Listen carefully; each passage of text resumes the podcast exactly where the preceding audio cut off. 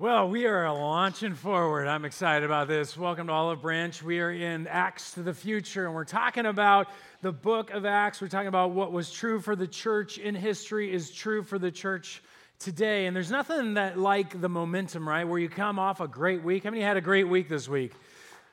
Two. All right, two people had a great week. Oh, so some of us had a great week this week, and you come in, you have awesome worship. You just had an opportunity to just praise your God. We hear about James Project, so cool, so excited about what God's doing.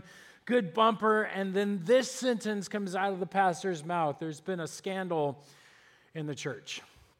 Now, obviously, this is an illustration. There's not really been a scandal in the church. Some of you can breathe now. But the point is that there is a church somewhere, I'm sure, today that has had some elders or some leadership or some young people or whatever stand there wringing their hands, freaking out about what they're about to tell a church and say those very words. There's been a scandal in the church. And some of you have gone through scandals. You've been at churches with scandals. Maybe you're back at church and you're still recovering from a scandal. Maybe that scandal has not been a church, maybe it's been in your marriage whenever you hand your heart to someone or something, whenever you hand your time, your talent, your treasure over to someone in trust, and that trust is broken, it takes a lot to continue forward. It takes a lot to trust, doesn't it? It takes a lot to give your heart away again, to give your finances away again, to give these things away again. And in these midst of brokenness, in the midst of betrayal, there, there's a sense of seething anger. There's a sense of question like, can I ever trust again? God, can you can I trust you anymore? Some of you may have even been tempted or at some time have left the thing, the organization called the church because of scandal.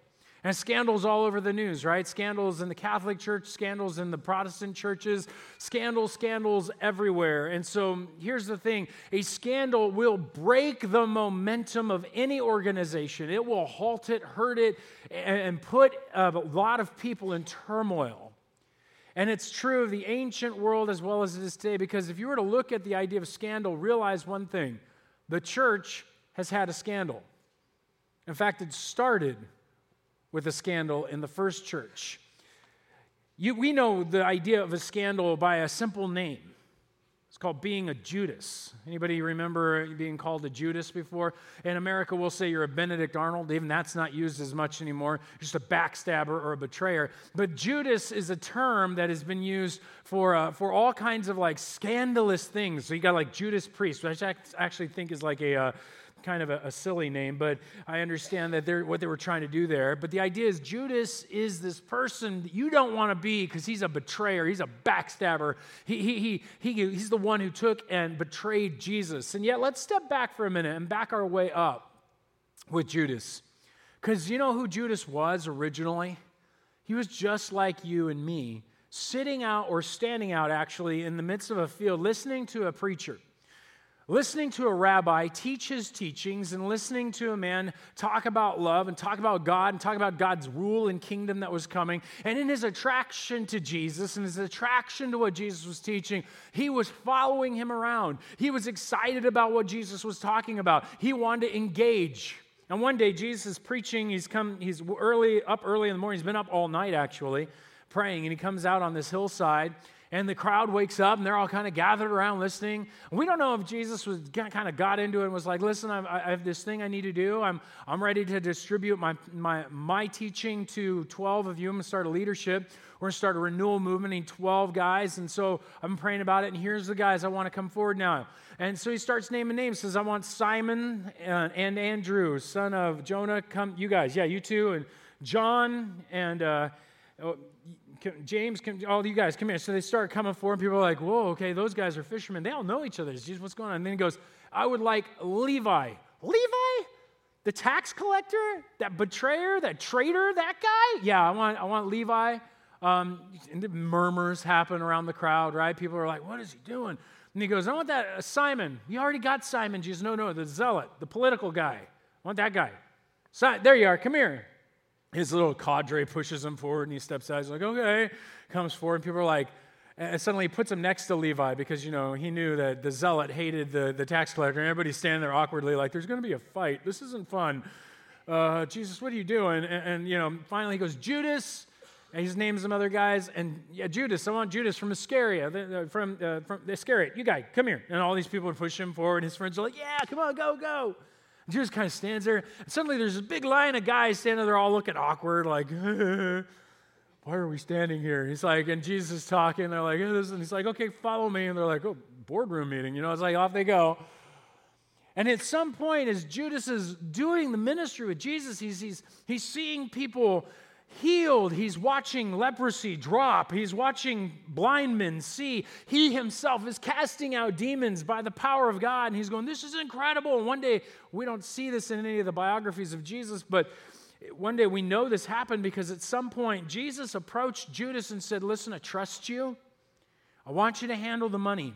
And in a bag filled with money, he handed over to this man Judas the responsibility to monitor the funding for the poor. And so Judas walked around. He was Mr. Moneybags, and people are going, "Why don't you give it to Levi? Uh, Levi, because he, you know, Matthew is the tax collector. He gets money. Why this guy? And yet he was trusted with it. So whenever they would come into a town, they were supposed to give out help to the poor. They started giving money over to the poor and giving it to them. And eventually Levi'd go, "Here's three for you and one for me, four for you and two for me." Maybe as he's buying bread, he's buying bread for the poor, and at the same time, he's buying bread for his buddies. And he's kind of like, this is great. Little tiny compromises, bit by bit, as he understood, well, if we're giving it to the poor, we're pretty poor. We don't have any money. We're walking around with nothing. It's okay if I get something to eat. It's okay if I keep just a little bit. And drip by drip, drop by drop, Judas is kind of doing his thing while in the leadership, and the people are watching, and they're thinking, that's Judas, man. That's one of the 12. That's an apostle. These guys are like Jesus. These guys are the leadership, and they're excited about these powerful, awesome men. They're leaders. And eventually, Judas is there when Lazarus is resurrected from the dead, and everybody's amazed and wondering. And Judas is kind of like, Yeah, he kind of told us he's going to do that. That's crazy. And then he's part of the whole group yelling and screaming Hosanna as he's throwing down his cloak and cutting down palm branches, and they're dancing as Jesus is riding in to take over all of Jerusalem and Rome in their mind. And as Jesus marches into the temple, I wonder if Judas didn't walk in and just look at everything anew and go, like, Man, that is a lot of gold on that temple wow, those priests are really dressed nice. Wow, that's a lot of power for the Roman Empire. We don't know what got into Judas's mind. But by the end of that week, he was so disillusioned with the Jesus movement that he had turned around and gone to the very leadership of Israel and said, Listen, you want me to betray him for you? I'll do it. And they said, and he says, How much will you pay me? They're like, Yeah, 30 pieces of silver, just the price of an average slave. And he's like, Yeah, yeah, I'll take that gathers a band after they've all been sitting and Jesus has just washed his feet. Just humbled himself. We don't know if he was disgusted by it or what, but the power that is in this world that is opposed to God had come into him, namely Satan, and he had at that point decided, determined that he was going to be on the side against Jesus and marched out, found a cadre of, of people given by the Sanhedrin, the Jewish leadership, and marched and found Jesus praying in the Garden of Gethsemane. Judas himself had now ceased to be this leader everybody looked up to, and in a simple kiss to Jesus, betrayed him over to be crucified, abused, and everything else. Now we can sit there and go, man, what a, what a jerk. Yet imagine what the rest of the people thought. When Judas appeared and Jesus is betrayed and then he's killed. Here's what they thought they thought, this is over. I'm done with this. This is, Jesus is dead. The leadership is corrupt. This is over. Scandal has stopped the movement of Jesus. And for three days, there was nobody who was following Jesus. The scandal had effectively destroyed everything that Jesus had ever attempted to do. And a scandal can do that to you, and it can do that to me. A scandal can effectively stop everything God has been intending to do in your life. A betrayal can crush and destroy you. So much so that you can't trust the church. You can't trust other people. You can't trust God. You may be here today wrestling with the very difficulty of giving away that trust. And yet, what we find, strangely, as Dr. Luke, who we met last week, he's a historian who was asked by a Roman leader to write out what had really happened amongst in um, with Jesus and the Jesus movement in his two bio, in his two part biography. He's talked about in the first one we know it as the Gospel of Luke. Today he he wrote out all of his information he had acquired and researched in one document what Jesus did, and the second one was what Jesus continued to do through the church, which he himself was an eyewitness and experience of. And he wrote out these two scrolls. In the middle of the second scroll, the very beginning, as he described what had happened to Jesus, he comes, and suddenly what we find is not a broken, dispersed group of people. We find a unified group of 11 men standing around together. We find a, a group of people connected, and yet we still have yet to have found out what happened to Judas. We've got these guys who are gathered for some reason, and Judas who's missing. Did he get away with it? Maybe some people have wondered when that person who has um, done a scandal or broken your trust, you wonder they vanished. Did they get away with it? Are they able to just leave and nothing happened? Well, I think um, Dr. Luke was aware that people were wondering, what happened to Judas? What happened to this guy? Because he didn't tell you in the first document. So in the second, he picks it up. And, and what we read is this that this man, Judas, had acquired a field with the reward of his wickedness, and falling headlong, he burst open in the middle, and all his bowels gushed out. That is just nasty. It's a great junior high verse, but that is a. Uh, it became known to all the inhabitants of Jerusalem, so the field was called in their own language Akeldama, which is that is the field of blood. Now, what's interesting about this is that Levi in, or Matthew, in his biography of Jesus, he gives a different uh, death to, to Judas. Judas had taken the money and, in a sense of remorse, thrown it back into the temple, saying, "I don't want this. You guys have it. I gotta. I did something wrong." And they took and they took it, and Judas went off and hung himself. Now. They eventually bought the field that Judas had hung himself in, and so it was in his name. And so Judas had hung there until his rope broke, and in, in the bloated state that he was in after having hung himself, he burst open. And so the two can be put together. But the bottom line that Dr. Luke is trying to let you know is the betrayer didn't have a happy life, he didn't get away with it. Ultimately, it did destroy him. And ultimately, all betrayal, all this kind of scandal does not help the, ever help the person who did it. They go through their own suffering. Some of you who, have prob- who, have, uh, got, who may have been in that position where you have done something to break someone's trust, know it is a horrible road back, and it is hard. And so here is Judas dead, and the scandal with him is alive, it seems. And yet at the same time, what we find is not, is not a broken, dispersed group of people. Again, you find them gathered. We see this as, as Dr. Luke continues. Uh, if you want, you can grab a Bible and open it up to page 909, and the Bible's in, in here, and you look at it. We'll be using two different versions today just because it, it kind of rolled better off as you read it. But what I want you to do is just see this in verse, beginning of verse 12. It starts, Then they, meaning um, these men, returned to Jerusalem from the mount called Olivet, which is near Jerusalem, a Sabbath day's journey away. And when they had entered, they went up to the upper room where they were staying Peter and John, James and Andrew, Philip and Thomas, Bartholomew and Matthew, James the son of Alphaeus, Simon the Zealot, and Judas, not Judas Iscariot, but Judas the son of James, a different guy. Judas was a common name, not very common today. But 11 guys have gathered together. These same 11 you'll find earlier. They didn't lose a single leader in the scandal. They didn't, in fact, lose a single person. They gained people after the scandal. Now, what in the world explains this? How do you go from a scandal which destroys the movement to only 43 days later, they're all sitting in a room, excited and praying about God's power to come upon them. And then from this, a movement will explode that within 300 years will take over the might of the Roman Empire. How do we explain this except the fact that Jesus Christ rose from the dead? That is the key piece that historians still, who don't believe in the resurrection, if you're not connected with the idea that Jesus truly rose from the dead in history, you have to explain how a movement that changes the world starts from a scandal. Because that's what it was. Such a deep scandal from one of the upper tiered leaders and the very leader himself had been killed because of it. How do you go? Well, we'll just make up that he rose from the dead and that'll just solve the scandal. No. Something has to happen that's so magnificent, so powerful that it makes them not look at the scandal, but view something as alive, and the scandal is dead. And the only answer that we have in history is that they kept their eyes on the risen leader and not on the earthly ones.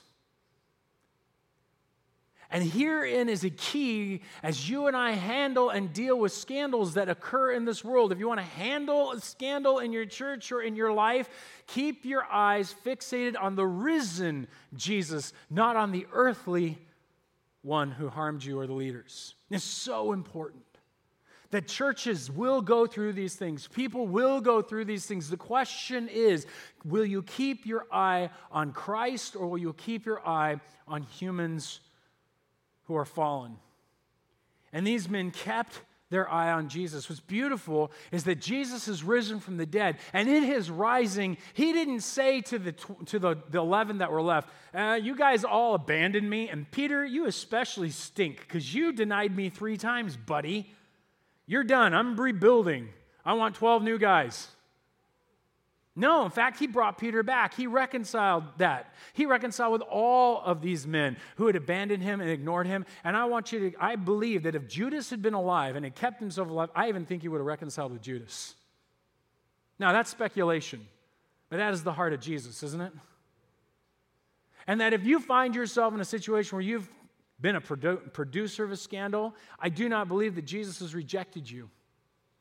I don't think maybe you'll ever acquire to the same level of leadership. That's up to the Lord. But I don't think He throws you out. And I don't think we should throw them out either. But when we have scandal in the church, we keep our eyes on the risen Lord, not on the earthly people, and we let the Lord do the work and the healing in the church. Amen? Scandals can be overcome. Scandals are not fun, they're not good, they're ugly, they're hard, they're vicious, they're cruel, and yet we handle the scandal by looking at the risen Jesus. If there's no risen Jesus, yeah, guys, we don't have a whole lot. But he's alive. And all authority in heaven and on earth has been given to him, even over your marriage, even over your church, even over that person or group that has betrayed you and you've broken trust. There's no need to abandon the faith because your faith isn't in the institution called the church. Your faith is in the risen Lord Jesus Christ. When we capture this, then we begin to have an ability to keep our eye on Jesus. And this, I think, also helps us then to step back and say, okay, if scandals are going to happen because human beings are fallen, how do we minimize it? Just, just for the sake of having the conversation. There's so many scandals happening out there. How do we minimize scandals in the church with leadership? And I think that's an important conversation. And again, it goes back to some of those similar principles. We want to help avoid scandal, first of all, by treating your leaders as fellow Christians. Would you treat him like a fellow Christian? Uh, uh, let me explain this. There's a tendency within the church to do one of two things with a leader, especially the key leader, like the senior pastor or something like that, with elders and others. What we want to do is realize some of us want to turn them into either a celebrity or a slave. And either one is right is wrongly positioning your leadership is damaging not only to that leader but to you.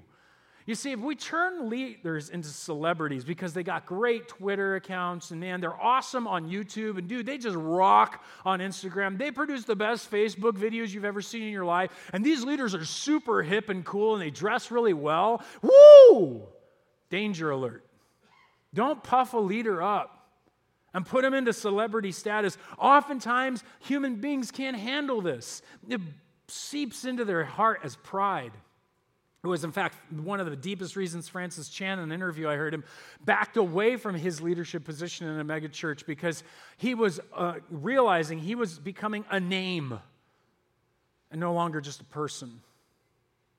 And when we put people and bloat them up, their egos grow and all of this problem happens. And here's the thing, guys we need to treat us as just simply gifted people like you. See, I'm not the only gifted person in the room. The danger is to turn a leader into the anointed. You ever heard somebody say the pastor is the anointed of our church? That's not our language around here. Some of you have been in churches that are like, oh, the pastor, he's anointed. Let me just say something. That's an old, that's an Old Testament Hebrew, Hebrew Bible kind of conversation. There were two people who were anointed. It was the high priest and there was the king. And they would anoint these people, and they were the anointed. When you take that conversation and it rolls into the New Testament, rolls into this, the, the information we have as our Christian Bible, what you will discover is that the Christian Bible never uses anointed in that way because the anointed is translated by a Greek word. You know what Greek word that is? Christos. Christ is not Jesus' last name. It's a title. A lot of people go, Jesus, Jesus Christ. That's his, no, Jesus, the anointed one. See, when you want to claim the pastor's the anointed, you're claiming he's the Christ. That's not the case. Trust me, I am nowhere near that. And neither is anyone else on our staff. I work with them, okay? Just believe me. No, we don't want to claim that I am only as anointed as I am following the anointed one, Jesus, and so are you. See, the Spirit of God dwells within you as much as He dwells within me. He has gifted you with gifts that are different than mine. Some of you have great gifts of faith. Some of you have great gifts of discernment. Others of you have great gifts in giving. Some of you have great gifts, the ability to serve and counsel. Some of us have leadership gifts. I have a gift of teaching and preaching. The differences in our gifts is only what God wants to do, it isn't to celebritize us. And I want to tell you something, guys. If we do this with a person, when they fail, your faith will fail. If you pour your faith into the celebrity, don't keep your eyes on the risen Lord, but the earthly ones. But the other danger is to turn our pastors and our leadership into our slaves. Well, I'm here, I give good tithe, I do this stuff, you guys should fix these problems. Time out. One of the most dangerous things you can do is assume that they are, are that we as leaders are your slaves. No, I am the equipment manager. I am. I run the locker room here at the church, and my goal is to hand out equipment to you guys who do the game. You guys get out there in the world. I don't get out there. I don't get connected with my with a lot of non-Christians as much as I should and I, I desire to, but I get to give you guys all the equipment so you get out there and love people and care for people, make a difference in this world through the love of Jesus Christ. That's the goal, to love, live, and share him wherever we go, and I'm just handing it out. Now, does that, mean, does that mean I'm your slave? No, I'm a slave of Christ just as you are, but we're here to serve one another. I'm not your slave, you're not mine. Just because you volunteer here doesn't mean I get to go like, no, you need to. Da, da, da, no, no, no. We're here to work with each other and to share in the blessings of each other. Now, there's, there's an important piece here. Because the danger when we get into the mentality of consumerism where we turn them into our, our servants, our waiters, our waitresses, our slaves, is that when you see something wrong, we do, and, church is great at this. I've been here for years, I've been in other churches. We are really good at the drive-by complaint. Anybody ever experienced a drive-by complaining before?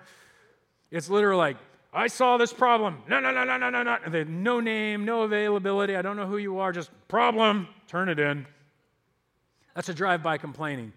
What you don't see when you drive by complain is how deeply it injures the people who are trying to serve you every single week, who understand that their paycheck is paid because you willingly, generously give.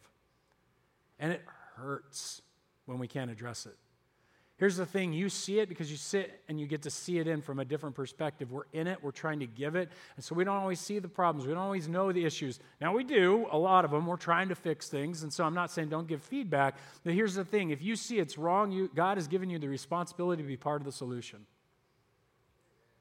Let me say that again. If you see that it's wrong, no, God just gave you the responsibility to be part of the solution, not to be the mouth of the, not to be the mouth of the problem.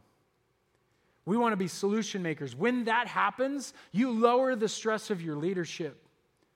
You enable them not to become burned out and fall into sin in places. You give them opportunities to have breath and go see a counselor if they need it, or to, or to keep each other accountable because there's not everything's in a row. When we do the complaining, it raises the temperature, it causes fear, it disables us from approaching you because all we don't know what you're going to say. It just might be a drive by complaining today.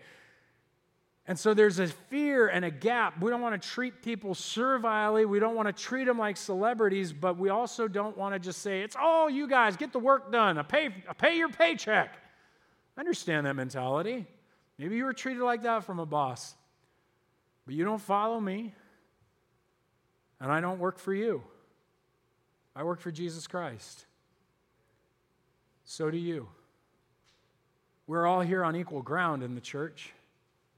We're all here together to serve, unless you're not. The danger is to not use your gift that God has anointed you to use because His presence is upon you to do the work of ministry amongst the people that you're surrounded with so that we can carry the load together. When we don't carry the load together, it will fall upon leadership and staff and they will burn out and there will be scandal. When we all carry together, we walk together, and the load is lighter, and there's greater work that can be done. And so, if we want to avoid a scandal, we need to treat our leaders like they're regular Christians, like you and like me. Now, yeah, we're paid, and I, we'll get into that in a second. But I just want to address this because the responsibility is on both sides, right? I'm a pastor. I got to watch my behavior. I got to be careful. I'm called to a standard. I got to keep my eye on Jesus. Second thing then is pray for us then, because there's plenty of spiritual attack. The enemy knows that if he could take down a leader, he's going to stop a movement. The enemy is all over it. If he can't take down the leader, guess who he takes down next? Their family. If you can't take down their family, you know who they take down? The congregation. There's always available opportunity for the enemy if we're not praying. If Paul, the church planter, in every church he planted said these words, basically, brothers, pray for us. And I think that's how he said it. It wasn't like, oh, pray for us. No, it's like, pray for us, please. We need it. A guy who's going in and out of jail, a guy who's being challenged every time he goes somewhere. No, we need prayer. You need to be praying for your leadership. Pray for your elders and their wives. Pray for those who are volunteering and overseeing your ministry or helping you out or watching your kids. Guys, we should be begging God to protect and empower and transform these people so they keep their eye on the risen leader. And so we aim ourselves and keep pressing ourselves to pray for one another. We need prayer warriors. We need people who have great faith to be part of our prayer team. It is not, uh, and it's not an afterthought. Prayer is the central energy of the church as God answers and works. And if you've considered yourself a prayer person, we need people praying. Pray for us, pray for the leadership.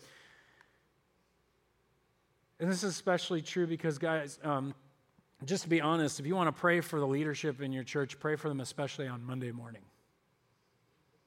I, I, don't know what it is, but you get to the end of your day after preaching, and it's sin in your heart at times because you're looking at attendance numbers and you're depressed because people decide, I'm going to take a break from church today, which I never understood because you are the church. You can't take a break from it.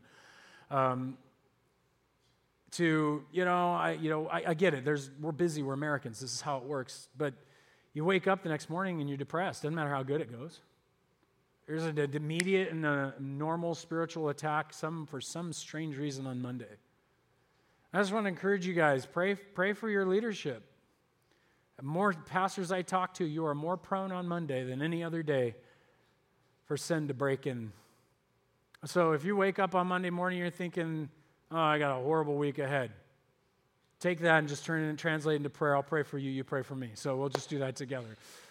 But then finally is support your leaders well. Now I won't dwell long on this because this is an uncomfortable subject for me to talk about because it sounds very self um, aimed. And what I mean by this is that there are plenty of pastors in in this world, and it's not necessarily true of us, although I'd love to pay our leadership better.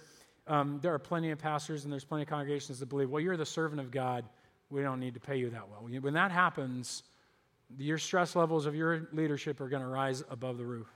As they wonder, how am I going to pay for my kids' uh, clothing? How am I going to pay for my house? How am I going to do these kind of things? And there's a lot of stress that goes on.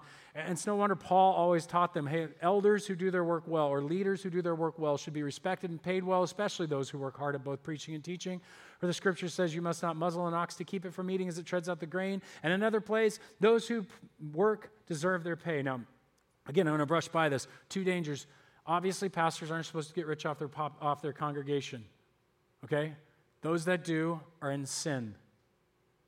But at the same time, those pastors who can't make their ends meet because their congregation won't give out of a philosophy, the congregation's in sin.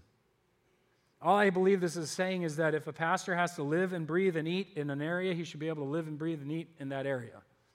That's about it. Are their needs met? Are the leadership's needs met? And that's up for you guys to pray because we understand we don't make money, we don't produce goods. We serve you, and you guys, out of the generosity of your hearts, provide for us our ability to live life. We're at your mercy, and we know that. And you guys are, let me just stop here for a minute and just thank you because you are a very generous church. In the average of our, in the average churches of America, you guys are way up, way, way up in your generosity. And so, uh, on behalf of the staff, let me just say thank you and praise God that you guys care for us the way that you do and the ministry the way that you do. Thank you.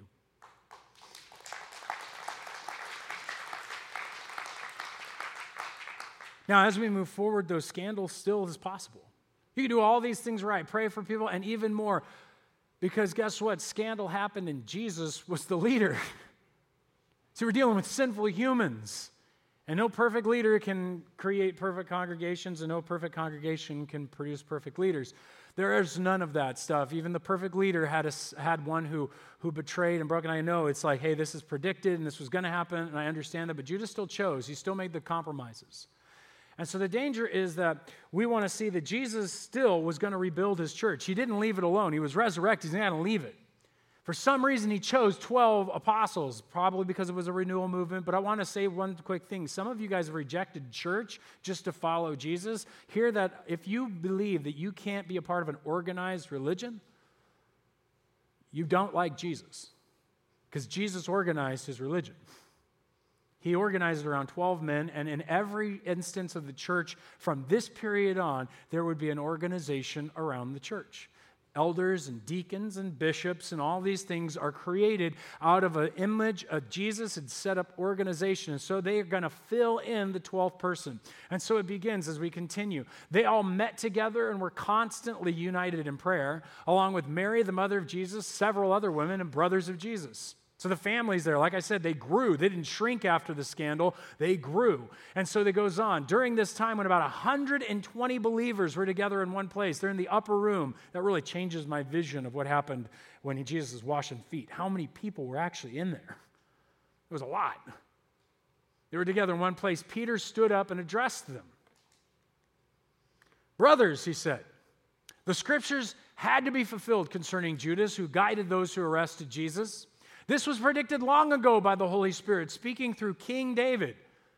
Now, he's speaking here of the Psalms, and, and the book of Psalms is like the CD jacket of the ancient Israelite best hits, okay? You guys remember what CD jackets are? We don't really buy CDs anymore. You used to open them up, and there were the lyrics inside. And that's what this is the lyric charts. And so you, you have it today in, in the Hebrew Bible as the book of Psalms. They're singing these songs as they're praying together. And suddenly it strikes Peter that there is this information about Judas in there. And he says, Judas was one of us and shared in the ministry with us. Then it breaks out what happened to Judas. And so we'll move on.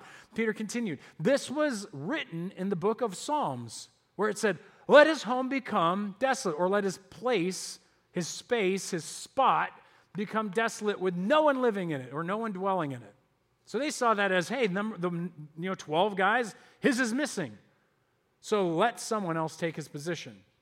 They found these in a section of the songs in which David, who is the bloody king, David was the ideal king in the Israelites' mind, powerful warrior, man of God, wrote these songs. This guy was awesome, right? Man's man singing great songs. In fact, some of his songs came out in this way God, I'm the king, and I'm, and I'm the representative of Israel, and these guys are against me.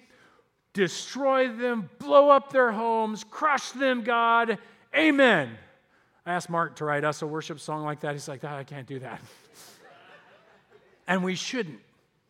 Because the disciples didn't read this as how they should act. They read this as this was the betrayal that happened to Jesus, who is the king, who is the representative of Israel. Therefore, these prayers that are found in the scripture ought to be applied to those who betrayed and gave Jesus over to crucifixion. And so they read this in this manner that here is what is saying about Judas that his place should be desolate and he should have someone else take his position.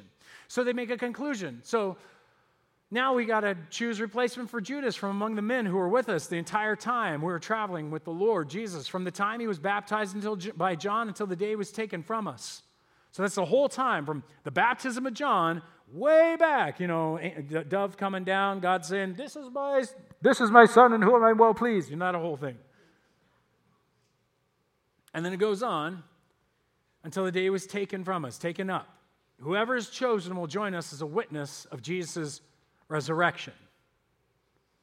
So they look around and they're like, oh, it's James. Oh, no, it should be Jesus' family, right? Nepotism. This is a great idea. He's, you know, the, the, the brother of the king, so that makes him like the prince. He should be. No. They nominated two men. Out of the 120, only two could be found. Two are put forward, and Joseph, called Barsabbas, known as Justus, that's a lot of names, and Matthias. Then they prayed, O Lord, you know every heart. Show us which of these men you have chosen as an apostle to replace Judas in this ministry, for he has deserted us and gone the way where he belongs. And they cast lots. It's like they took some dice or they flipped a coin, some kind of device. Maybe they spun a bottle. We don't know what it was. But in the end, the lot fell on Matthias, and he was selected to become an apostle with the other 11. And so the 12th position was filled. After studying this, we have determined this is how we will always fill every leadership position in the church from now on. Obviously, that's not what the truth, that's not how this text is supposed to be interpreted. This is not a, a methodology of selection. When you have a scandal in an organization, a good organization backs away from the scandal, examines the situation, and asks questions why did this happen? What would make a difference? And how can we help people trust us again? And in their selection of a replacement, they're going to address those very issues. We'd consider them the core values. And it produces a job description. We find that job description, Peter already laid it out. He wanted some core pieces. And I believe these core pieces are what apply to leadership in a church. So, as you think of leaders, you pray for leaders, or aspire to leadership, as you seek to be a volunteer and you find yourself becoming a volunteer over volunteers and you start growing in your leadership lid, know that God may be doing something and look at this list. The first one is leaders are to be faithful. Leaders ought to be faithful. What do I mean Notice what Peter has said. He says, So now we must choose a replacement for Judas from among the men who were with us the entire time. From John the Baptist all the way to when he ascended. They need to be there the whole time, unlike Judas, who didn't make it all the way. He was unfaithful. And guess what? There were few men who were that faithful to be there when John the Baptist was preaching and hanging out. We think it's just like a few guys that like 12 guys roam around Jesus. There's at least 14 listening to every sermon, watching everything about Jesus from when he was baptized, following him around. They never got their name called, but they were still there. They never got picked out, but they were still following. They heard Jesus say, You need to eat my body and drink my blood. And everybody's like, That's freaky. A bunch of people left, and these two guys were still there. This is faithfulness all the way to the garden when everybody's praying, they're sleeping, everybody wakes up. Judas betrays them, they scatter, and yet they were still there when Jesus begins to give information. Perhaps they were the two walking on the road of Emmaus, we don't know. But what we see here is these men were faithful, which tells me something. If you're a young Christian, at the beginning of your faith journey, and you want to aspire to being a pastor or you want to join in ministry at some day, it's a noble thing to do but give yourself time. Your faith needs to be tested, it needs to be pushed on, it needs to be challenged. You need to have strong questions poked in your chest. You need to go through seasons of doubt and come out the other end stronger than when you went in. You need to go through seasons of suffering so that when you emerge, you know you still have Jesus, the risen leader, in your sights. You need to be tested. And guess what? That means some of you who are in a season of doubt right now, some of you who are going through suffering, and you're sitting back going, Why is God putting me through this? It doesn't seem other people have to go through what I'm going through. It may be that God is testing your faith to prepare you for leadership. He may be testing your faith to embolden you and empower you with a knowledge that God is with you. Who can be against you? That Jesus is risen regardless of what's gone on in my life. And so, if you are there and you're being tested, hang on. You don't know what God's developing in you. He may be preparing you for leadership because the leader is to be faithful. Second, the leader ought to be somebody you know knows Jesus. They know him. Notice again, they didn't follow around anybody, right? They had to travel with the Lord Jesus. Every time he went in and out, is another translation. Every time Jesus was amongst them, they were there. The teachings of Jesus had rubbed off on them. They were gracious and kind like Jesus. They believed God could heal like Jesus did. They believed these, they were out there. And here's the thing I think a few things you should see the fruit. All that stuff that we talked about in the Wannabe series ought to be something you're seeing born in your leaders. That's why I'm tendering my resignation as soon as possible, right? That sounds how you feel when you self evaluate. That was a joke. It's okay. You can breathe. But that's how you feel. When you self evaluate, you're never good enough. But I think that's kind of what it means to be with Jesus. You know, He's calling it out of you, He's shaping and transforming you. And you're taking those steps because you're walking with Him every day as best as you can. This also means a good leader is one of those people who's oftentimes liked and has a good reputation by those who don't know Jesus. They're not brash and cruel. No, people liked Jesus who didn't follow Jesus. He sat amongst the drug addicts of his day and the sex addicts of his day, and Jesus was liked by them. And I think a good leader knows how to hold their faith and yet engage a world that is vastly different than them. And these are the kind of people we need to be our leaders, to take us into places that otherwise we may be uncomfortable, but to show us how to love those who need to be loved the most. And they self sacrifice in their love. Finally, we need to see leaders should be able to witness to Jesus' resurrection. They need to be able to tell the gospel. Notice again, he says, and they will join us as a witness to this resurrection, to Jesus' resurrection. These, look, we got to be the ones who are able to display and understand how to tell somebody Jesus is risen. Guys, I don't think Jesus was risen. I know he was risen. You go, well, how can you know that? I know it because there are some elements in history that cannot be squared. For example, that a church movement would start with a scandal can't be squared if something powerful didn't draw these men back together under the fear of the Roman Empire to become men who were going to proclaim Jesus even though they were tortured to death. That doesn't square if Jesus didn't rise. Quick question how many of you have brothers? Anybody got a brother in the room? Throw your hand up. All right. How many of you guys would like be, yeah, my brother's the Son of God? Throw your hand up. Yeah, right. How hard would it be to believe your brother was the Son of God? James didn't believe it either. James, Jesus' brother, grew up with Jesus. You know what he said when his brother went around preaching? My brother's crazy. I was with him, I know him. You know, it's not, like, can you imagine growing up with Jesus, right? We all think it'd be like, Mom, Jesus walking on the water again. Sit down against the bathtub. You know, it's not working real well. Mom's walking up. Hey, who broke this pot? I didn't do it. Jesus did it. Jesus, did you break this pot? No, Mom. James did it. James? Why are you looking at me? Because he never lies. Ah! Oh. You know, that's not how it was. James grew up and when it came to ministry, he didn't believe in his brother. And yet something happened that James is in this room. And James will become the leader of the Jerusalem church. Something shifts that James goes from, he's crazy, to no, he was the Son of God. And it's interesting because Paul says in a small little creed that was shared with him that he got from the church, and he appeared to James some point in these 40 days, Jesus showed himself to his brother alive. Man, I would love to have been there. You know, sitting there sawing because he would have been a carpenter too. James, hold on. No, James, I need to talk. Oh my gosh. Oh my, you're God. What? No. Uh, wow. James, I need to, like, whoa, you're not crazy. You weren't crazy. I know I'm not, I'm alive. I'm here. It's okay. Here, feel my hands. You're good oh, wow, oh, man, Jesus, whoa, that means that you're, that, whoa. Oh, dude, that thing I did to you when I was seven, I am so, imagine where that went. Something flipped, and James is in the room and he's praying and he's proclaiming his brother's alive. How do you explain that if Jesus isn't alive?